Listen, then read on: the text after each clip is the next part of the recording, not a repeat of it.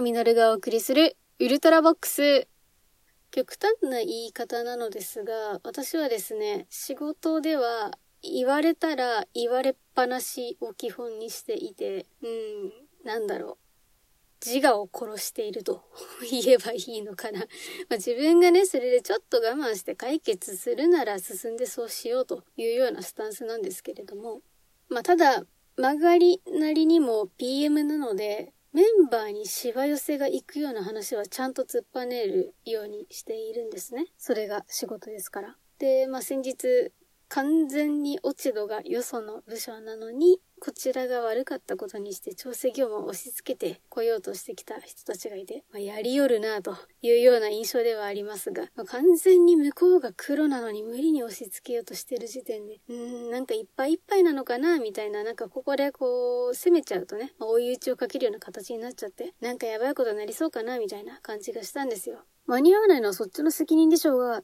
って言いたいところをぐっと押さえて、結構ギリギリですね。緊急案件だったんですか？ああ、そうなんですか。まあ、それならちょっと早い段階でこっち巻き込んでいただいて全然問題なかったですよ。いや、むしろ早くご連絡いただきたかったかな。なんてね、今更言っても仕方ないですからね。えー、それで、どうします？先方に状況伝えた方がいいと思いますけど、私はもちろん同席できますよ。って感じの、ギブアンドテイクで言うとこの、全部はギブしないけど、少しは手伝ってあげるから、あなた方が主体でやりなさいねっていうネゴシエーションまあ、濁ることよりも、いかに正しく注意するかというか、スタンスを伝えるかの方がよほど気を使うなと思ったんですが、こんな優しさを見せたら負けの世界でも私は優しさを見せ続けるんだろうと思います。この先もね。優しくするというより、怒ったり責めたりしないっていう感覚が近いかなと思ってて、私自身が体育会系で頭ごなしに怒られてき続けてきたので、萎縮した人間関係っていうのが大嫌いなんですね。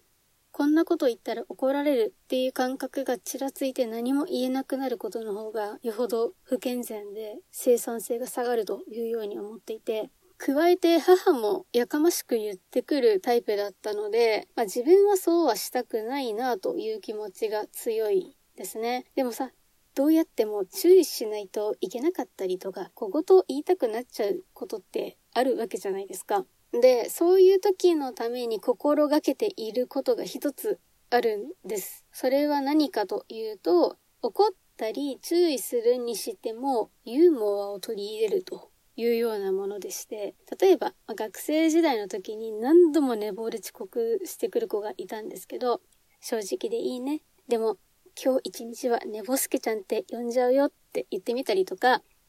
これが仕事だったら、まあ、ちょっと急いでほしいなっていう時に、急いでくださいって、まあ、ストレートに言うよりも、これ間に合わないと笛野が怒られちゃうんですって言ってみたりとかね。同じコミュニケーションだったら楽しい方がいいに決まってるじゃないですか。ここ最近注目されている心理的安全性にもつながってるなと思ってまして。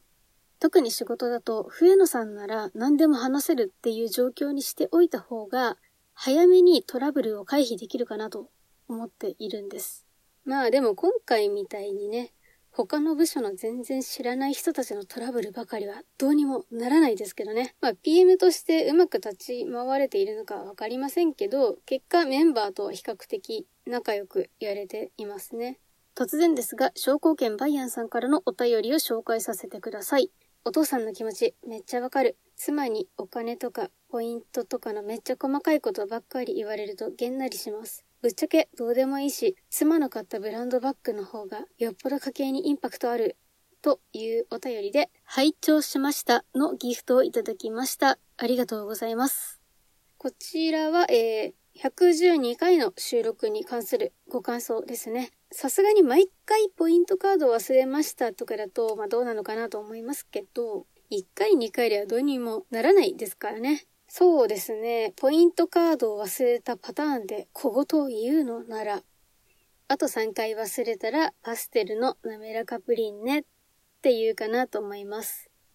えー、その他にもお便りギフトをいただいております。まず、C 君、虹色幼稚園あやと組出席番号30番黒番係さんより7月サンクスギフトをいただきました。めっちゃハンドルネーム長くなってますが、C のみさんですね。毎月サンクスギフトありがとうございます。続いて、大福さんから癒されましたのギフトをいただきました。ありがとうございます。8月9日にもギフトをくださったので、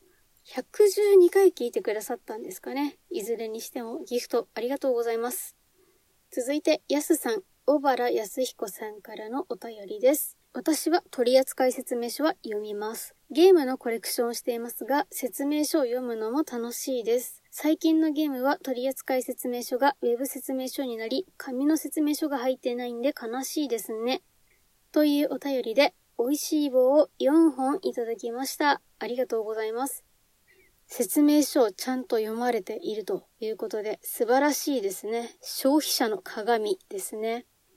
ウェブ説明書はですね、あの、洗濯機とか炊飯器のプロダクトを管理する記号ってあるじゃないですか。例えば、シャープの冷蔵庫 SJ-D15H-W みたいなあの、型番っていうやつですかね。あれでググると PDF の取扱説明書が出てくるんですよ。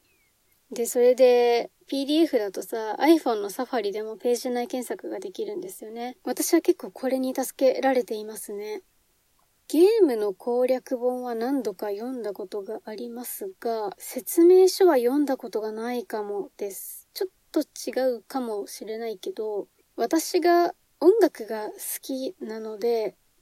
父によく車で中古の CD 屋さんに連れて行ってもらったりしていたんですよ。で、帰りの車の中で待ちきれなくて CD についてるライナーノーズだけ先に見たりとかしてたんですよね。あのワクワク感はわかりますね。なんか紙だからこそのワクワクだったような気がしています。